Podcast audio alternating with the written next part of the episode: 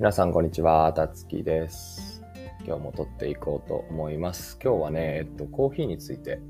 話そうと思います。えっと、コーヒーが好きなんですけど、えー、好きすぎて、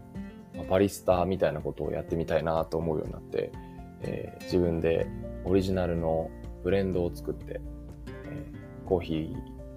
ーをね、こう、なりわいというか、え、するところに今、えー、います。はい。まあ、すごく大きなね、こう、大それたものではなくて、本当自分で小さな規模で、えっ、と、オンラインショップで豆販売して、お店は持たずに、ポップアップショップとかで、えー、やっている感じなんですけども、うんと、コーヒーを、そうですね、いつから飲むようになったのかな小学校6年生ぐらいに多分、飲むようになりました。だか当時、あの、アイシールド21っていう漫画があったんですけど、その中の主人公のフィルマっていうやつが、確か高校生でコーヒーを飲んでて、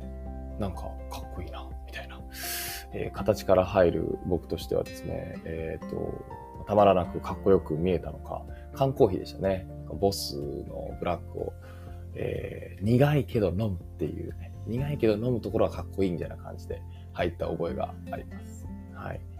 で、まあ中学校は、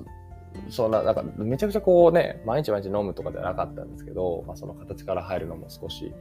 えー、終わって、えー、っと、実際はどうだろうな親にか、喫茶店にこうつい、あの、親が喫茶店に行くとね、ついて行ってコーヒー飲むとかありましたね。え本格的に自分でコーヒーというか、えー、カフェ文化に目覚めていくのは大学なんですよね。大学の、大学僕大阪の方に行ったんですけど、あの、最寄り駅にスタバがあって、で、そこで受験勉強を、ん間違えた。えっ、ー、と、普通にレポートです。ごめんなさい。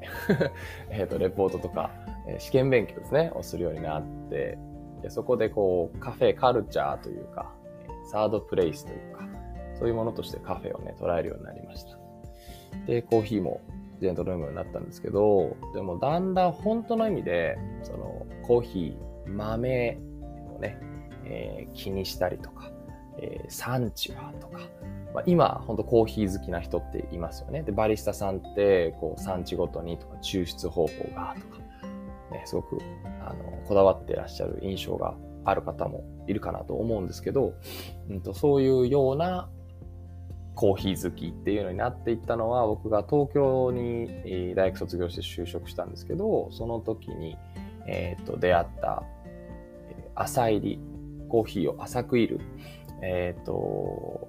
コーヒー豆が、まあ、ブームな時があったんですね。まあ、今も ブームというか、今だんだん主流というかね、スタンダードになりつつありますけども、まあ、浅いサードウェーブコーヒーとか、えー、名前がついたりとか、えまあ、それはコーヒーのムーブメントなんですけどね、こう、みんなでこういうコーヒーがいいっていうカルチャーを作っていこうよみたいなお話なんですけど、そういう、まあ、な雰囲気の中で、うんと、産地ごとで全然コーヒーが違うんだなっていう、まあ、ワインみたいな、ワインのテロワールですよね。その土地によって、えー、と全然違うよね、みたいなお話がコーヒーにもあるんだなっていうね、えー、そこに感動しました。うん。なんか面白い世界観だなと思って。ただ僕お酒一滴も飲めないので、テロワールなんてカタカナを、えー、話しておきながら全然偉そうなこと言えないんですけども。うん。そう。で、僕はそこからコーヒーをね、すごく学ぶようになって、で、まあ、そういう好きなお店のコーヒー豆を使って、ポップアップショップとかをね、えー、やるようになりました。それはまあ東京の仕事辞めて、まあいろいろあって広島にこう、I ターン的な形でね、流れ着いてから、えー、広島で行い始めたんですけど、その時にやっぱ自分のね、この、高村達樹のコーヒーですみたいな感じで、えー、できたらいいよなと思って、えー、そういう流れでね、えー、コーヒーを作るようになってっていう感じなんですよね。うん。なんかこう、カフェインを摂取するだけの飲み物から、だんだんこ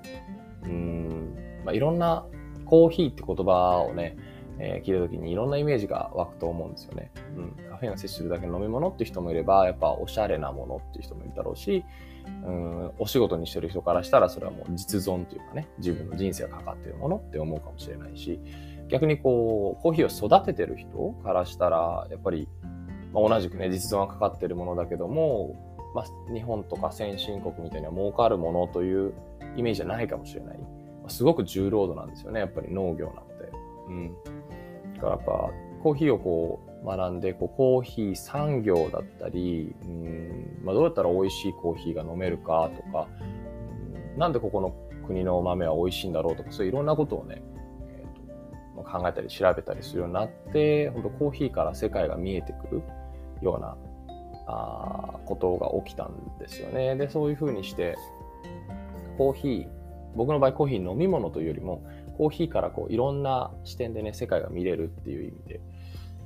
大学の専門みたいなね、大学の専門もそういうところありますよね。うん。だからそんな感じになっていったのが印象的でしたね。うん。